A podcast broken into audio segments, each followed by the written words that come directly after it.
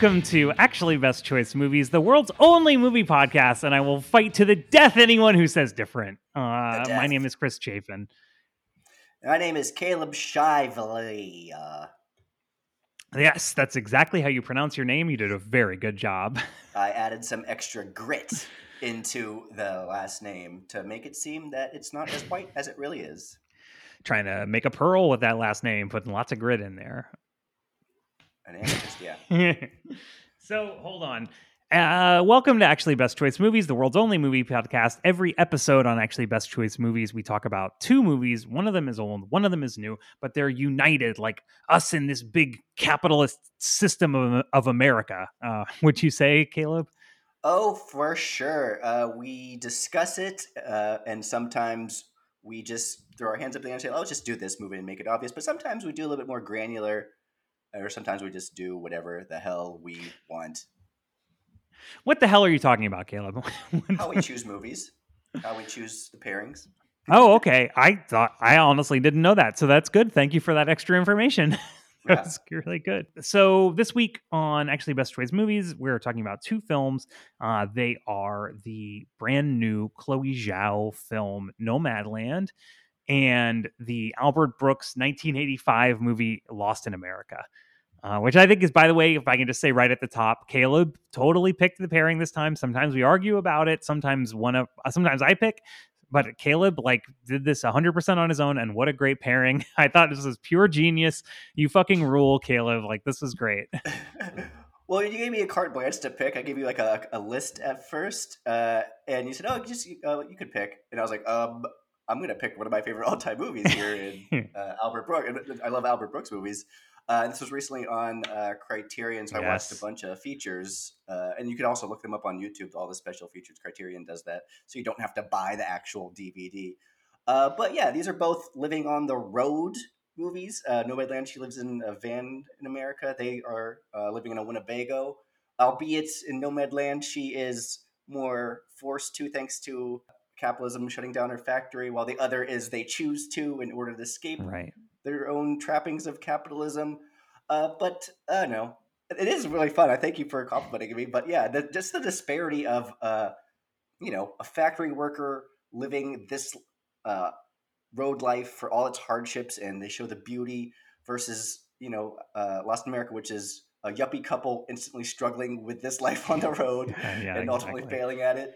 And it's like a matter of perspectives where, you know, Nomadland, you're working hard for your right to live freely versus the feeling of being entitled to it in Lost in America.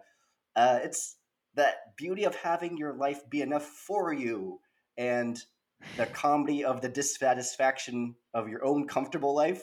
Uh, I don't know. I just, it, it, like, I did hit me at first, but like, there is a huge difference in these movies, but they are both living on the road in America. and they then the the parallels the way they play off each other is amazing it really is um because they're more similar than you might think yeah, and uh and they are making kind of similar points in a lot of ways um sure.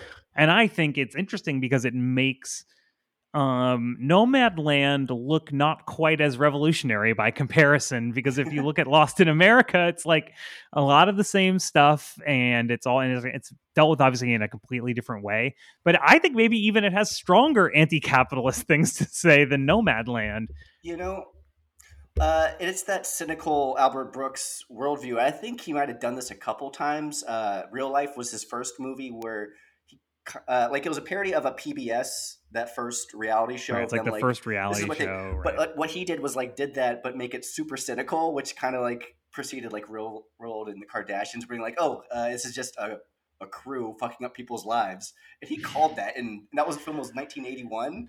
yeah uh, just fucking so, up yeah. people's lives and filming it and calling it a tv show you know like Yeah, so Albert Brooks is uh, just the, one of the most smart, intelligent filmmakers.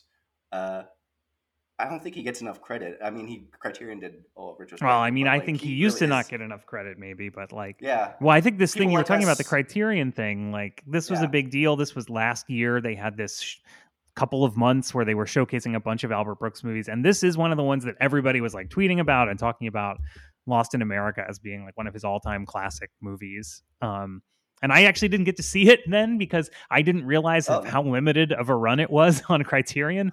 Like I, Yeah, I, I actually limited. went to look for it, and then it was gone. It was gone already. Um, so I was really Yeah. glad to have an excuse to watch it uh, this week. It was really great. Is that we But are yeah, like in the intro? uh, we are like know, past. an- Should I? uh, We're like past the introduction now, right? Like this is this is the second segment. yeah, we're talking point. about film. We set it up nicely. Yeah. Okay. Good. Good. Good. we set it up very sure. nicely. Let's uh, move move on to our our, our our our meat and potatoes. Oh, sure. Do you want to? Great. Let's do that. We should just get right into it, Caleb. Genius. This is genius stuff. Uh, so our first movie this week, the first movie this week is Chloe Zhao's Nomadland.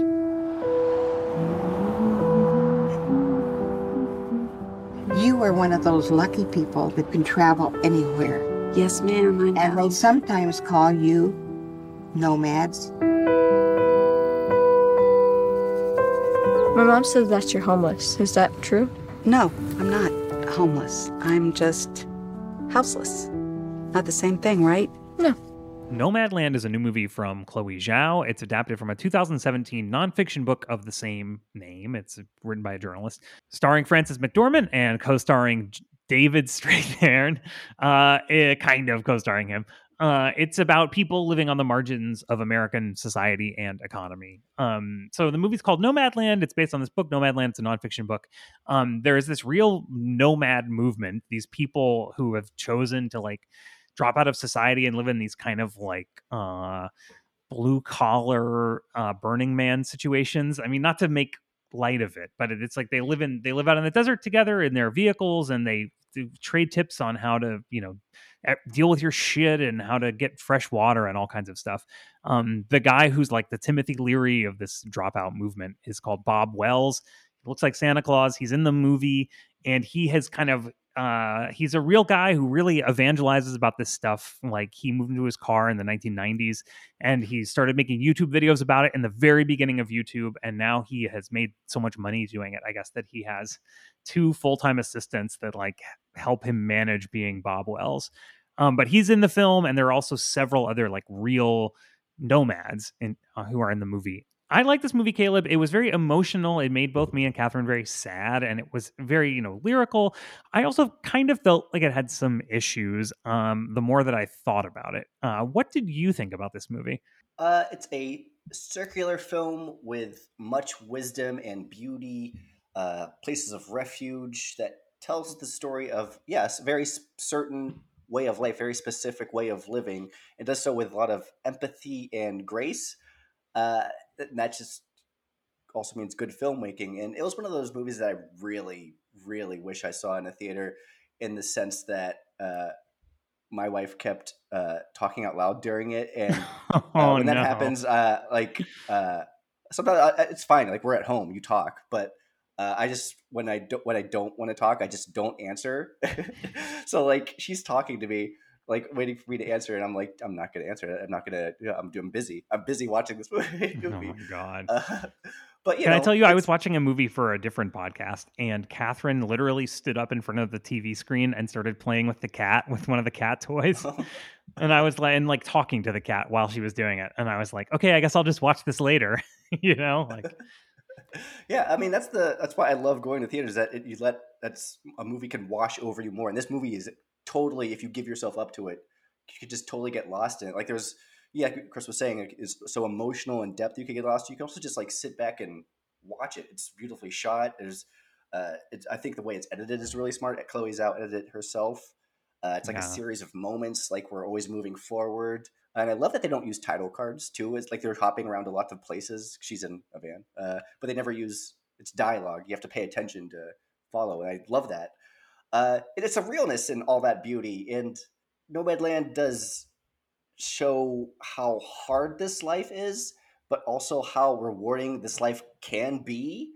And in Frances McDormand and the casting of the real people, you could put yourself in this movie. Like you could put yourself in Fern's shoes. That's the character she plays.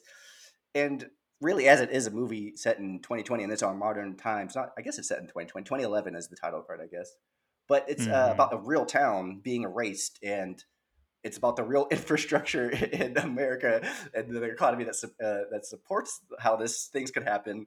Like this could be a reality for maybe not necessarily us, but but like, like lots of people, people we right? know. Like I, I pictured like uh, my parents in a situation like this, and that's like kind of like trip trippy to like put people you know because like there's real people here. You could and they show you like the very realities of how you could operate and function in this life, which is cool. Uh, but that's just only like it's like post-apocalyptic in a certain way, right? Yeah, I yeah. mean, yeah, definitely. Especially something about them being in the desert, right? I mean, it's like Mad Maxy. Like they just seem to be very like beyond society in a certain way. And yeah, I could Sure. imagine. I was made me worried about my own parents too. And I was like, Mhm. God, I mean, I guess I'm gonna have to like be taking care of them. I mean, you're lucky your sister has to take care of them, but like, lucked out there. yeah. Um, I no, I feel like I interrupted you. Were, were you Oh, still oh, talking uh, about? Oh, we could. I was just gonna bounce to because that's like uh, I think only part of the movies. It's like it's set up of this life, of this way of living, and it's cool. And I learned about it, and that's just like when it goes through all the real cast and the real people they cast. Um, and that's like more of a like a working class solidarity lifestyle movie. That's the way this movie starts. Like she works at Amazon and builds a community with these people. I mean, I thought But it was really it- interesting that they went out of their way to show a big sign that said Amazon. I was actually Oh. really curious about that. Like, do, do you know anything about that? Uh, uh, probably why they didn't get bought by Amazon. I'm trying to well, no, but I mean, serious, not just that, but it's like Yeah. you might think, I don't know. I mean, I mean, how would you even true, that's- portray that in a movie? I feel like Amazon employs like a team of lawyers and communications people whose like job it is to stop that from happening. Um, I mean, Amazon is really one of the biggest like it's seasonal work she uses it for. Uh, so yeah, it makes sense that like they are like a big factory that works people to the bone. So I thought it's like very true to life. I don't. I, I'm glad they got away with it. well, I guess they do, but but see, this is actually one of the things I want to talk about about the movie in general. But it, it like assuming that they had to get Amazon's approval to have them in the movie, they do portray Amazon positively because she enjoys working at Amazon, and she she every time they refer to it, she's like good money, good money, and like whenever Yeah. she's like short of money, she'll say like, "Oh, but I'm going back to Amazon soon," and um, so it is it does come off positively in a certain way in the film but this is i think indicative of a, a this is on sort of like a metatextual level but i guess it's like it, it's the message the film is giving you right is to watch it at first like you're saying it's this like uh blue collar you know less than blue collar solidarity kind of thing where these people are helping each other and living together but like you know your uh, my your my first impulse on seeing it is you think like you know you see the amazon logo you see someone living in their van and you think like oh they're being exploited and all these people are being ground down by Mhm. modern capitalism and like this is going to be a story that's about like why capitalism is you know grinding all these people into dust but the more you watch the movie it's actually like it kind of portrays it as like these people want to be living this life especially the frances mcdormand character who's fictional but it's yes, like yes. I think you were about to say the Oh, movie's yeah. kind of a lot about her emotional journey, but the movie is very explicit that she Yeah, is yeah, living like- like this because she wants to be doing it. And, and it's almost like it's not Oh, anti-capitalist. it's like her life is her way of living like this is facilitated by this kind of gig worker modern capitalism. Like she couldn't do it otherwise. You know what I mean? So in a way, it's not anti anti-capitalist at all. Oh, it's like 100%, yeah. pro-capitalist. You know? I don't know. This is what I was thinking Uh, about after seeing the movie. Yes, and yes and no, but in the sense that uh, capitalist feeds off of people, so it's like they're using the system themselves. It's also like I don't know. It's a very much the perspective of these uh, nomads, is what I'll call them. Uh, like uh, a system that rejected them, and they're living this way to get back at the system. So it's like I don't know, parasite, par- par- par- parasite, parasite in a way too. Uh, another great movie about uh, capitalism. Um, Right. but yeah, yeah, yeah. like but, but yeah to get to the point we're both getting at is it does start off this way but so as it focuses more on fern we get a movie that's now about leaving things behind and also what is and who is left behind right. uh, and that's more of like an emotional journey that really pays off and why like this could have been a documentary if not for the great frances mcdormand who optioned this movie bought the rights to this movie and because she saw something in it and she's amazing in this movie uh, and she Yeah, brings she's that to really, the really good in the movie, right? emotional level uh, yeah I I, th- I think this is like a slam dunk Oscar and honestly I, I don't know there's usually one or two movies a year. They're like, okay, fine, Oscars can have movies. Like I usually don't care about the Oscars because I, but I do care about the Oscars because I'm an idiot. But Right. this is the movie that is a lock for a Best Picture, not at least a nomination, and definitely for Frances. It's the thing that I'm going to be rooting for and hoping wins. That you know that Parasite. I a movie I be- just can- referenced is Os- Oscar winner. I so I I'm not to interrupt anything you were saying about the cap. But I mean, what do you think? Tell me more what you think about this movie's point of view on capitalism. Because, like I was saying, at at first blush, it seems very anti-capitalist, but I think the more you think about it, it's not.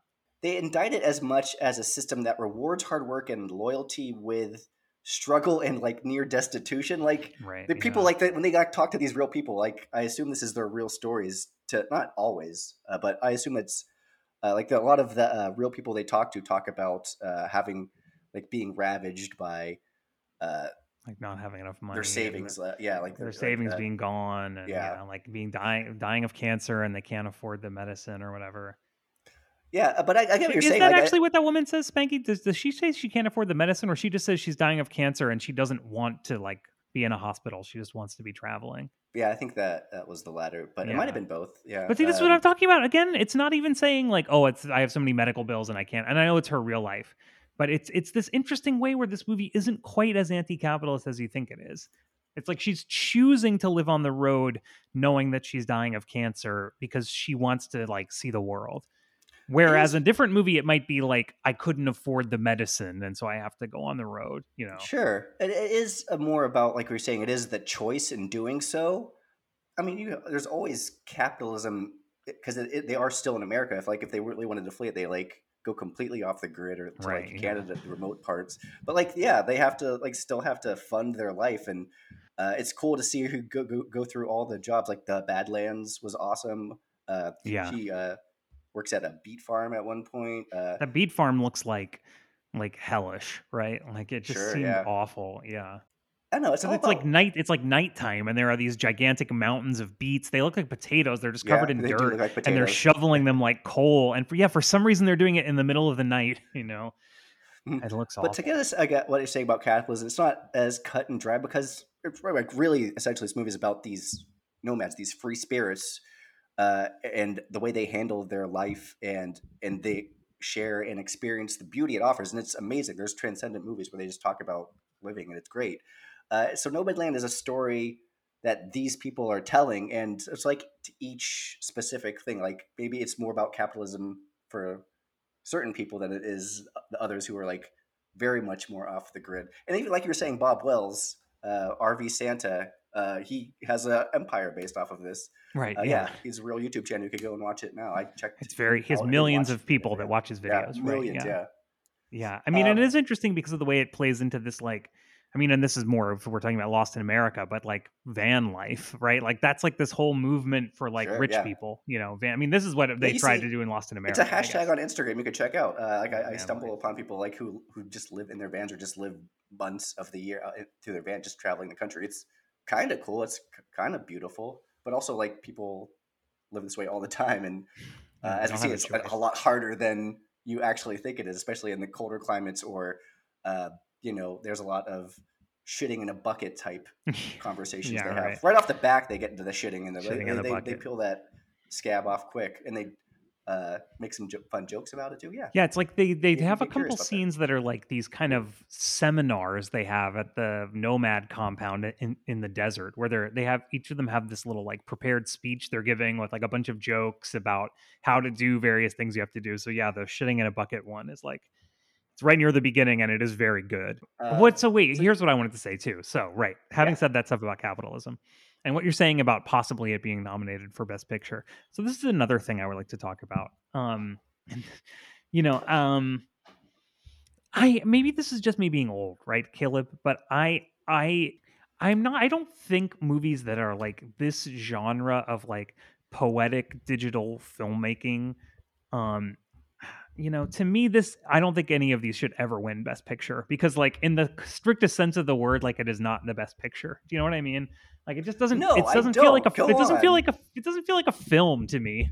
You know it's like it's lyrical visual poetry and video art and it's um but i don't So think I- it's like a film you know? And i that's one of my criticisms of this movie is like I I, I don't, don't I didn't feel like it was being propelled forward in any way or that it had like I was I mean I was e- emotionally invested in Frances McDormand by a certain point in the movie and what was happening to her and like why won't she stay anywhere? But but at the same time I don't know I didn't feel like it had the kind of like I don't know, you know, I don't know. I know this is like not appropriate to say about this film, but it just, in a certain sense, it was like not going anywhere. It was just a bunch of vignettes. I mean, you can definitely tell it's based on a nonfiction book because it's just like, here's a bunch of stuff. And it doesn't necessarily have like a narrative for a long time. And I know there's such a thing as non narrative film and non linear film. And I think that kind of thing can be amazing. But I think in this case, a lot of it is just like, here's various people doing various things, you know? I think it uh, like there's a circular nature to the film. Like it starts off and it ends in the same spot. Uh, I don't know. That's so time is the propelling movement, if anything, and also just her as we learn more about her grief, which is uh, the whole Frances McDormand of it. Like she is another propeller of this Right. movie. Like she's uh, like the But this acting in is emerges like- pretty late in the film. Like the movie's like a tight hour and a half. I, I think the stuff they- emerges like in like minute fifty of the movie. they sprinkle it out throughout the film and then like i don't know once you get to meet your family and uh, even when she's like what is it on, on the working at the park and she uh, it's like where she says what's the line uh they say like oh i see you're married like I, well she says she says she was married but he passed away like she's still clinging to it. So they always like sprinkle it out and then they have like a big full on emotional moment that just gets out. It's uh, again amazing acting but i don't know i i, I don't you just I don't know. Your argument is that art shouldn't win awards. I don't know. It's I'm just saying I'm old. What I'm saying to Caleb is like I I didn't get small. The pictures did. Like this is what I'm saying. You know, they used to Yeah, make uh, real movies, Caleb, and now they make this garbage. You know. No, man, they shoot. I don't think it's garbage. I, I don't think it's garbage. Of course, it's a good movie. It's it's a very very good movie, and I was very glad to have watched it. But it's I know, something about it to me just isn't cinema. You know, I don't that's know. very- I just To say, uh, to agree with you, yeah, that is very old and that like things are allowed. You have to let things change to become. And Chloe Zhao was a great young director. I was a big big fan of The Rider, which uh, was big at the Independent Spirit Awards, which I always say is better than the Oscars. Uh, yes. and that used This movie came together at the Independent Spirit Awards. Caleb, did you see? This is Yeah, where know Frances yeah. McDormand met Yeah, Chloe. Zhao, and like, So yeah, let's talk about the rider for a sec. It also uses uh, non-professional actors to propel uh, one main character, so it's a character-driven story. And Quiet Pastiches of America, uh, a cowboy poetry, if you will, which just means like it's desolate areas shot very beautifully. uh, but I love uh, non use, using non-professional actors. It's I mean, me uh, too. What- I love grand tradition. It's like Larry Clark acting, and uh, yeah. Harmony Korine. You know, like, Oh, sure, sure. Uh, uh, uh, Jia Zhangke. Uh, there's a great cinematic tradition of it. Uh, Richard Linklater's Bernie I- a movie I almost suggested we should do. Um, but yeah, they're just being, and it lends an authenticity to it. It builds that authenticity. I think the, like I said, the main Oscar for this should be to Frances McDormand, who is a lot of just reacting is acting in this movie. She has a lot of listening, and overall her performance is just next level. Like the joys and sorrow Yeah. and life stuff that's always there that any good performance has. But through that classic Frances McDormand plays a rough character vibe, but then she like breaks it in a very I don't know graceful way that is just I can't describe. It's transcendent moments of life. You know, like she's eating chili with this group and she's very grateful. Like she's gluing a plate together and she seems very self satisfied. You know, shoveling beach. We mentioned how much shitting there is. She shits violently in this movie. It's all done with like a certain. I thought she just specific- shit normally. I didn't think she was shitting Oh, there's that one violently. where. Uh, there's that one where she's cramped, cramped in her van. Yeah, it's like I'm that was fine. That was just here. totally normal. it's totally normal. indisposed here. I thought it was funny. Uh, but it's Um, ultimately her performance that brings the movie home, like connecting this portrait of Yeah, she's really good. to that reason of why these people are nomads to begin with. Like it's It's complicated, pass- you know. her Yeah. husband passing starts this restlessness, and then they just unfold that more, and it's I don't know, it's just beautiful and heartbreaking, and I loved it. And uh, we could talk about though uh, to criticize it a little bit for me is the worst stuff in this movie is the David Strathairn love interest stuff. Yeah, like why No, is that? You know, Well, it, it shows another perspective of uh, another person who cho- chose nomad life, and it does give another option for this movie. right, and it, it forces her to have an option of like Yeah. stopping being a nomad, but And it she also, like, chooses. and this movie does this a lot. It just also abandons that option for her. Like it presents it and goes away. So that movie is really, really smart. Like um, a thing I loved in this movie, uh, in this movie overall, if I, I would have suggested if we didn't already do it on the podcast, uh, a little bit of Wendy and Lucy. She It reminded me of that a lot, especially the scene Yeah. where her van breaks down and she has to get Well, it fixed and she doesn't have enough money. And, Oh, especially the scene where uh, she finds this, a dog at the rest home, and then uh, or the, the the trailer home or wherever she's staying, the park, whatever trailer park, Yeah, uh, and the rest they- home. No, it's not her. She's not retired. And That's a retirement home. A rest home Yeah. is just for resting. Anyway, oh, uh, yeah, fair, yeah, fair. uh, they say, "Oh yeah, that guy just abandoned the dog here." And so, like, there's a second, like, "Oh, she can take this dog with her," and then like leaves it one minute. So Yeah, she whole- doesn't. She doesn't take it. That was pretty good. I like that a lot. Wendy and Lucy in one minute. so that's the term I'm going to use now. Abandoning the dog when a movie is not being sentimental. Yeah, it's not saving the cat. dog. It's abandoning the dog. Yeah. I thought, yeah, just really, really cool, unsentimental. Like that's the I don't know the gr- great of this of this movie is uh, a lesson to learn if you're going to choose a, a lifestyle such as she's choosing. You have to make sacrifice. You have to keep moving. You don't dwell on the past too much, and that's the best way to live. van So. I saw a criticism of this movie, and I did not read the actual article, but I think I know what they're talking about based on what I read on in, on Twitter. And I think the idea generally was, okay, the real people, the real nomads involved in the movie, all have reasons for living the nomad lifestyle that are a lot like. Like Bob Wells was going through a divorce. He couldn't afford rent on his apartment, so he moved into his car. And he hated living in his car at first. And then um the other one of the women is like I said is dying of cancer. Another woman, I think it was more of a hardship reason also that she was living uh in her ve- vehicle, right? But the invented fictional character is Frances McDormand, who doesn't really, she has like an emotional reason that she is living on the road, but it's not like the same, in the same way like American capitalism forced her to live on the road.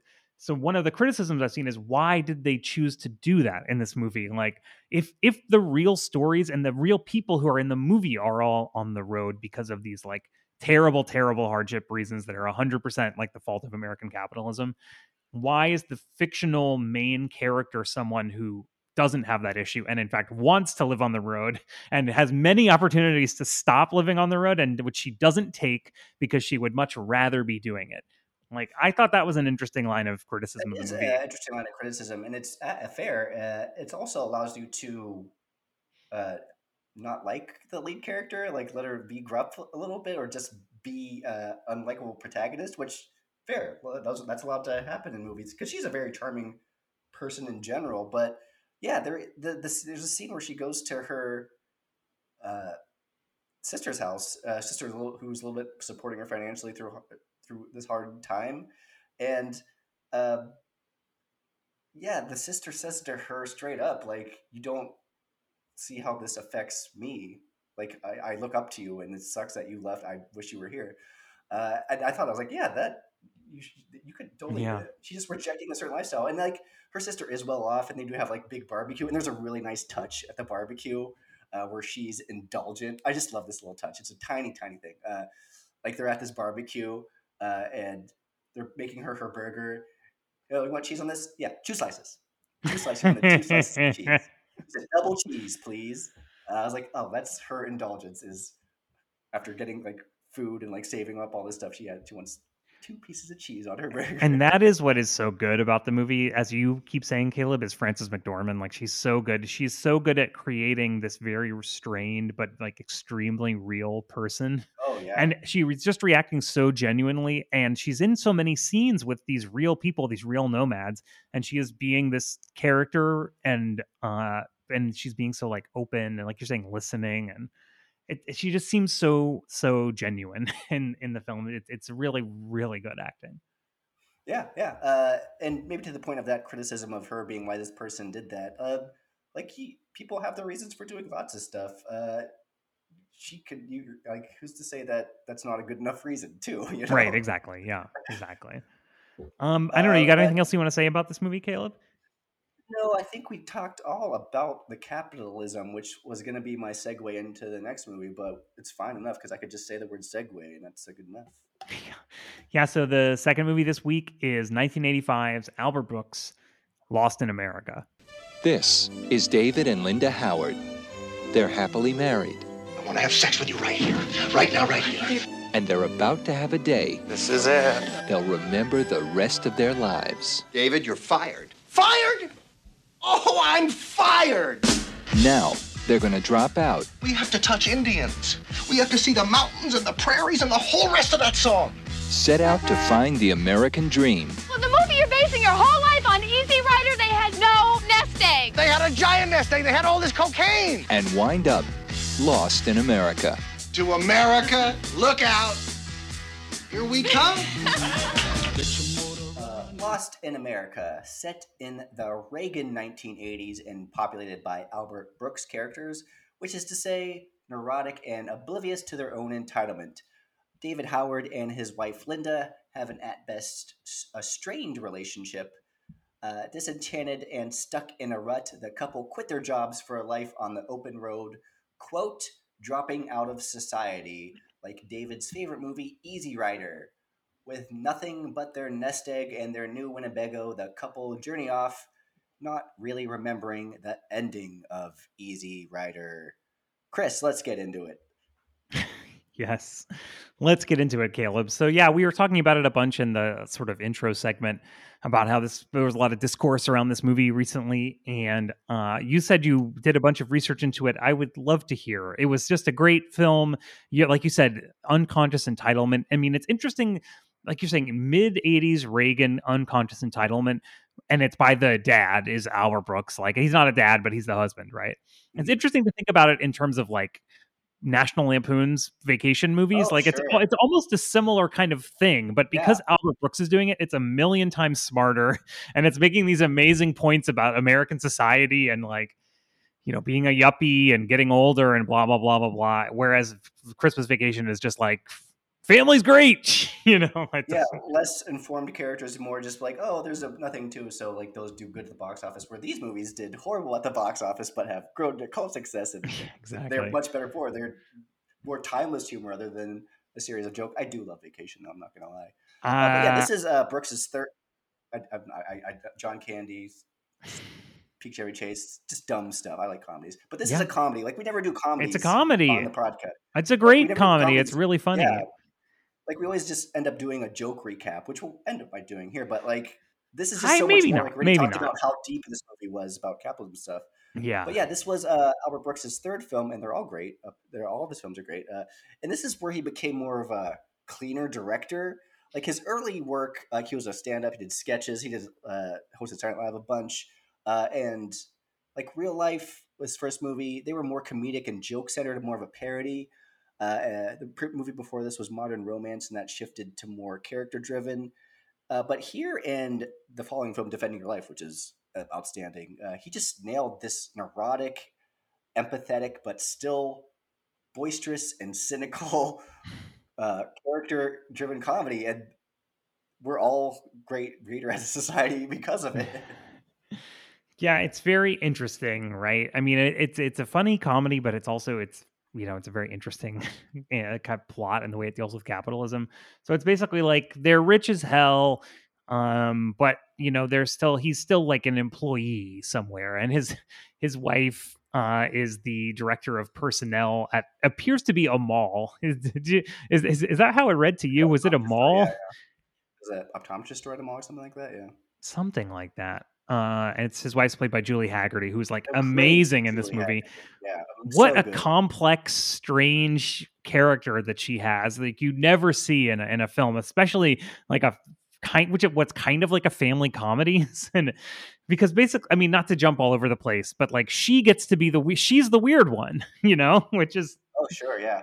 i think that's Uh, so like- interesting that's never what happens you know Uh, to go a little bit chronological with this movie, just to to because yeah i know sorry i'm jumping around No, no, that's fine. Uh, it's just a great movie. Um, the movie starts off with this very establishing conversation. Uh, like first of all, established uh, the first shot is a sweeping shot of in their house. They're packing up because they're big boxes, and a Rex Reed review plays. It's not a Uh, Rex he- Reed review. It's a very catty interview with Rex Yes, Reed. yeah. And Rex Reed is like talking all this shit. Like the interviewer is saying to him, like, "Eh, Rex, like I can imagine you like do you like going to the movie theater or do you like going to these private screenings? And he's like, I don't need to be surrounded by all this these filthy people to like a movie, which is like so I, weird. say, uh, uh, I did slip in and say review because uh, he reviewed uh, previous Albert Brooks movies horribly. So that's yeah, I could assume from this, like, yes. so you know that means they're a mark of a good movies that if Rex Reed doesn't like it. But anyway, uh, the, the the the establishing conversation they have is about they're moving to a bigger house and they're feeling insecure about it. Yes. Like they ask, like, "Are we moving far enough? Is it? Or, should we go further?"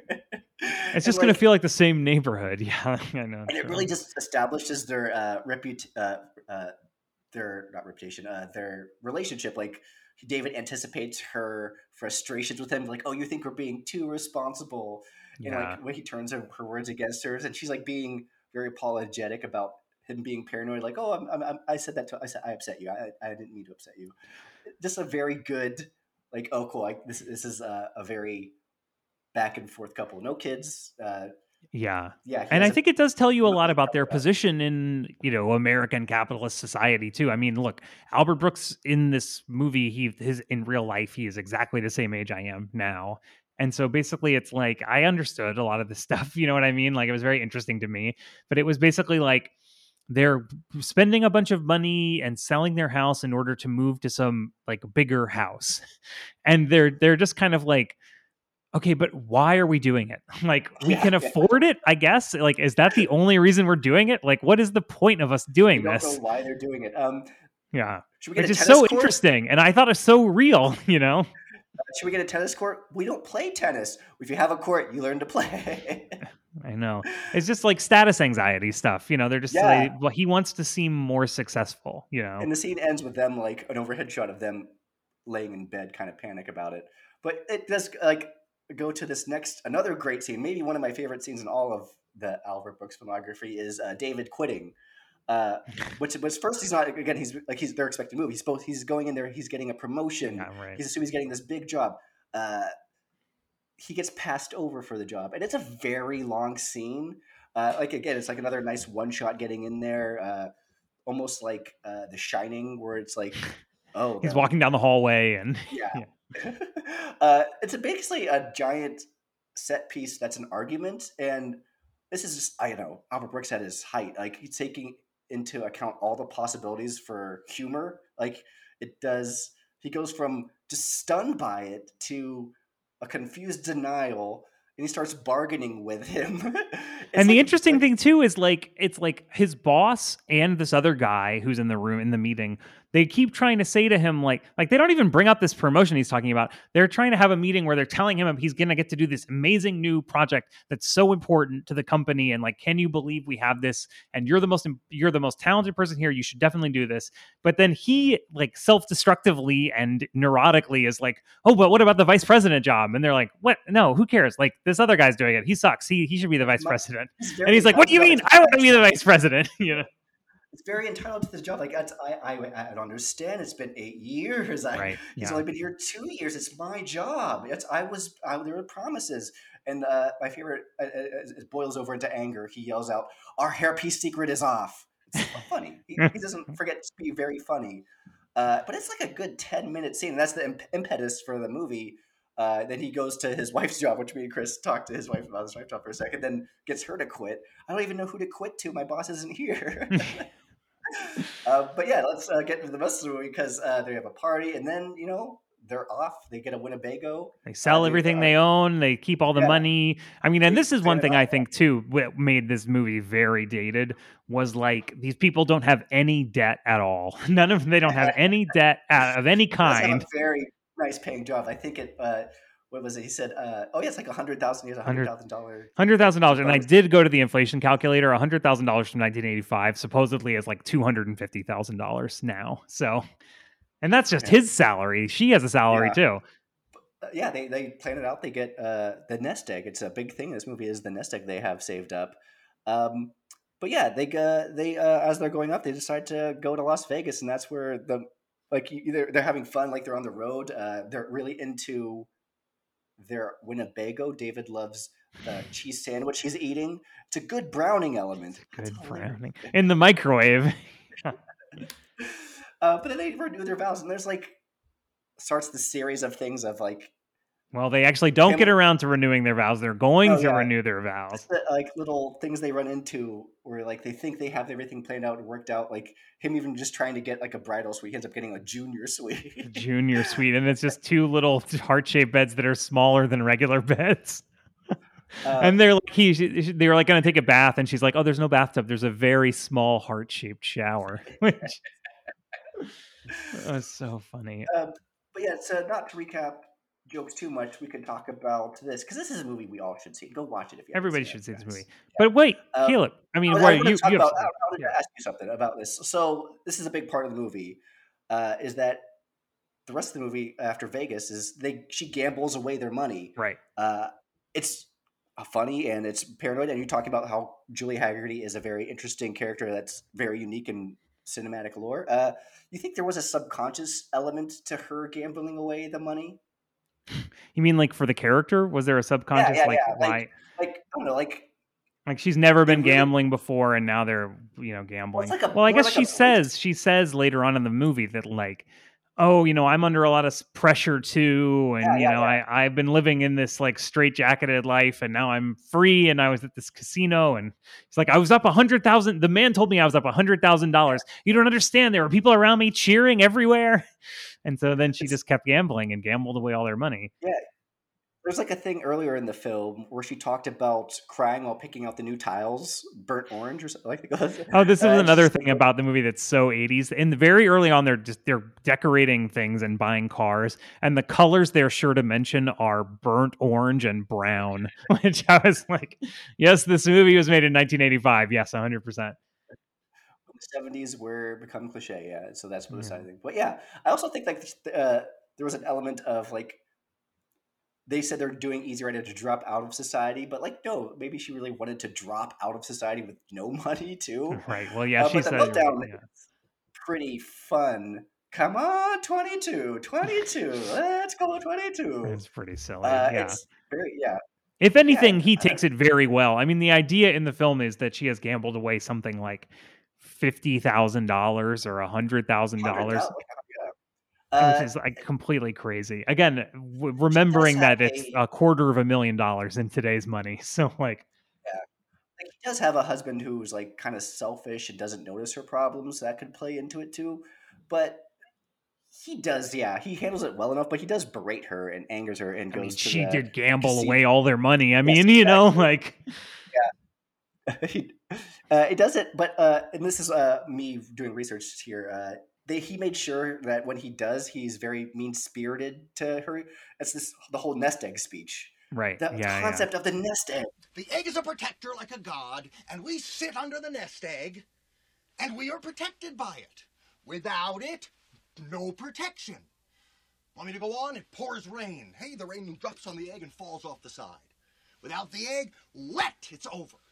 But you didn't understand it, and that's why we're where we are. Understood the nest egg. Oh, please do me a favor. Don't use the word. You may not use that word. It's off limits to you.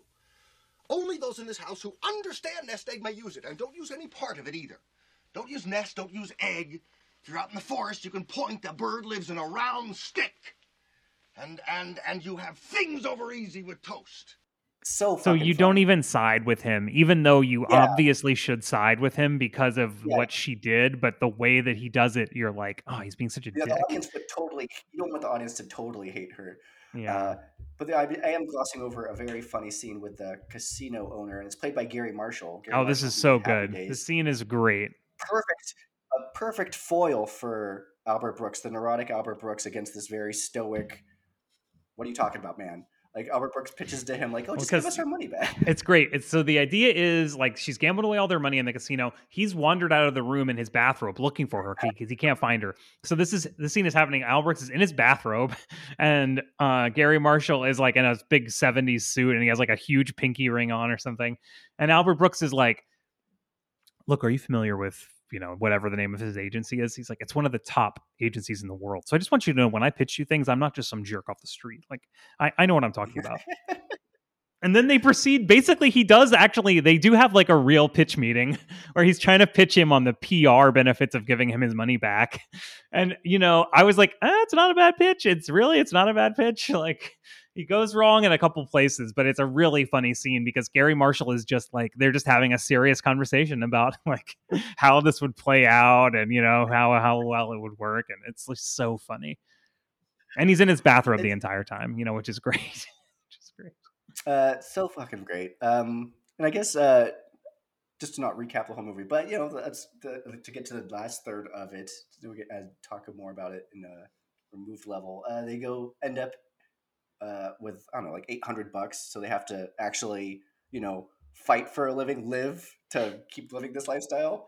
Uh, they end up in Safford, Arizona, that that small town. Uh, he's a ends up getting a job at a crossing guard. Uh, but yeah, there is that scene where he uh, asks, he goes to the unemployment office, and this is them encountering real America. This is why uh, I, I, I, like wanted to make sure we talked about while they're here. They're like small town America. Uh, he ends up being a crossing guard, but he gets a job at the, through the unemployment office, and he asks the unemployment office if there are any hundred thousand dollar jobs, and they're like, "What are you talking about?" So He's like, like maybe something in your executive file. He's like, I'll take anything. You don't have, yeah. So, yeah, and she ends up working at Der Wienerschnitzel, and it's Der Wienerschnitzel. funny enough, yeah, because her man, like we, I think that's the last straw in the movie for them is when, you know, she brings the manager back to their uh, to the Winnebago. he's like a teenager. Uh, he's like, oh, you're she, she you got a good wife here. just like so like indignant, and then like that's when they realize like we can't do this anymore. Yeah, for us. Yeah, like this is actually awful. This is nothing. Yeah. Nothing about this is good. So it really just like so they're in Arizona, and then that just quickly. And it's kind of another uh, Albert Brooks ism is that he ends his movies very quickly. Like, okay, cool. He doesn't drag out his ending. Like that's and it's pretty great. It is pretty great because yeah. they, like you're saying, they're in Arizona. They have these whole jobs. They've made this whole life for each other. And yeah, it's like as soon as the manager walks out of the room, they're like, "Let's go to New York, okay?" Yeah. And they're like, "Okay." And then like it's a montage, and they drive to New York, and the movie is over. You know, like like it's also funny to think of like uh, ninety nine percent of the movie is driving from Air, LA to Arizona. One percent is driving from Arizona to New York. and they do take the time to show it, and they must have so, oh, yeah. done it. They must have really done it or something because they have all these shots of like different road signs. I mean, I don't know. Maybe they just put them up on the same overpass in LA and just drove by them over and over. But like, yeah, it's pretty funny. I, like I don't know. His movies end abruptly. It's kind of like a shrug and like, oh, who gives a shit? Like there are like they don't they didn't learn a lesson here. Exactly right. like kind of like people don't learn lessons. It, like wanted to. Well, I think the they drop. did learn a lesson. They learned a lesson. Well, they had yeah, the idea that they, they wanted right to escape. Like they had the idea that they wanted to escape society, and then they did, and they were like, "Oh, this sucks." like we're we actually didn't escape society. We're still in society. We just are in a shittier place in society. Uh, yeah, it deflates the drama and serves the humor. There's like a little epilogue of that's funny enough. Uh, but yeah, Lost in America is really about I don't, know, I don't know if I'm saying this clearly, but the regret of capitalism and how they are slaves to capitalism and can't escape that. Uh, they can't drop out of society because they are kind of society in a way, like they are so much ingrained. Well, just society is uh, everywhere. You can't drop out. You know, I mean, I think yeah. this is a point that, especially if you're like in the, you're Winnebago making cheese sandwiches and yeah, using money as much as they do. Well, exactly. Like I think I think this is a point that Nomadland is making too, but it doesn't. I don't think that it kind of makes up his mind, its mind to make it as explicitly as this movie does, where they're just like, actually, you can't escape society. You can just be in a worse place in society. So, like, you know, it sucks. Like, it doesn't really, well, it doesn't true, really yeah. matter. Um, that's, that's the position of all the nomads, right? Is like they think they have they in some way they have dropped out of society, but of course they haven't because they still have jobs and they still live somewhere, and you know yeah, that's the uh, to each their own of it all. Where like yeah. I don't know it works for some people, but yeah, I, I necessarily, I definitely could not see myself being a nomad, or could I see myself? Uh, I don't know. I was gonna say a super corporate job. My job's kind of corporate.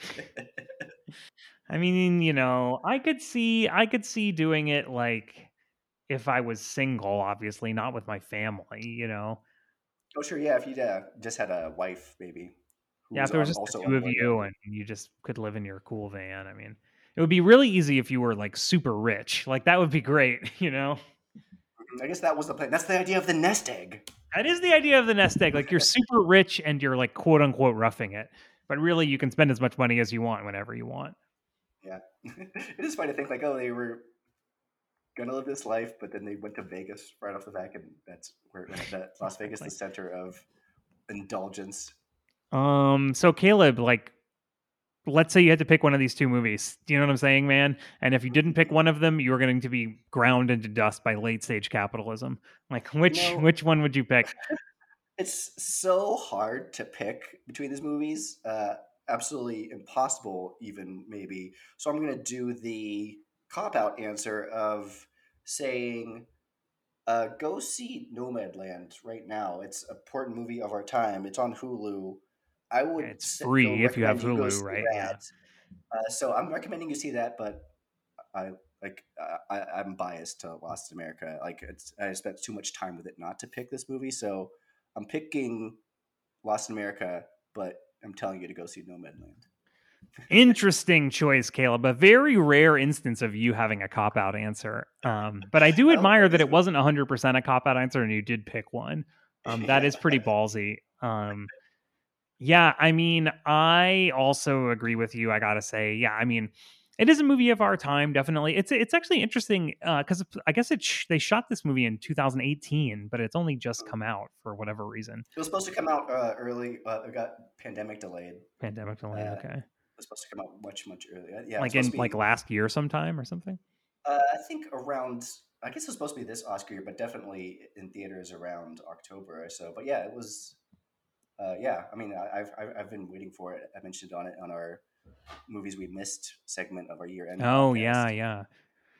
Yeah, so I mean I also have to pick Lost in America. I mean it's a, it's an absolute classic. It's a really really good movie. But again, yes, if you have if you subscribe to Hulu, like definitely watch Nomadland. It's free to you and it is a very well done interesting movie and yeah, it made both me and my wife feel very emotional watching it. Um but as far as like you know, picking one. Like, yeah, Lost in America, and now that's only a dollar ninety nine to rent on Amazon. So I think that's also well worth your dollar ninety nine. You know, definitely.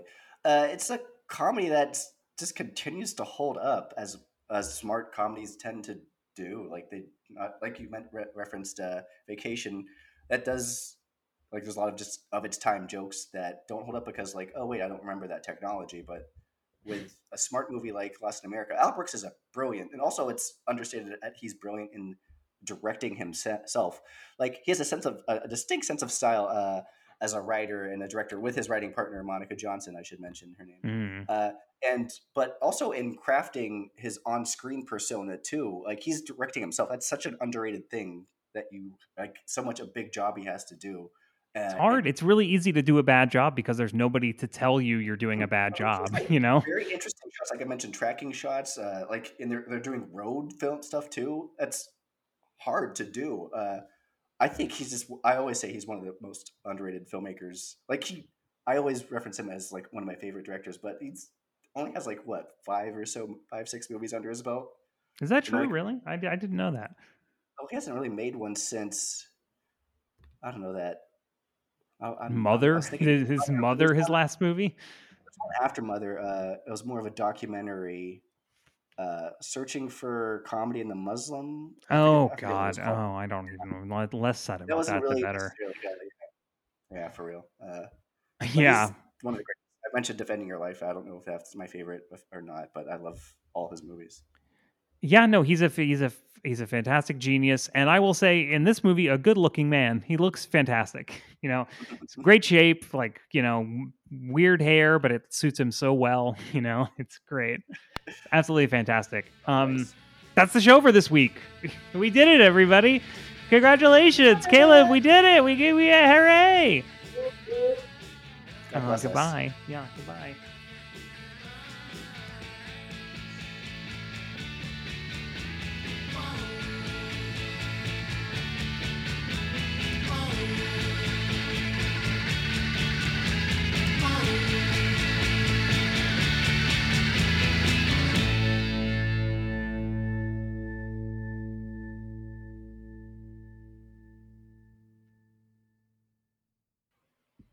I didn't do that thing where I say we say actually best choice movies.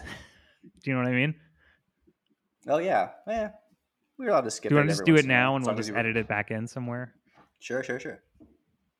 Uh, okay, okay, let's do it now.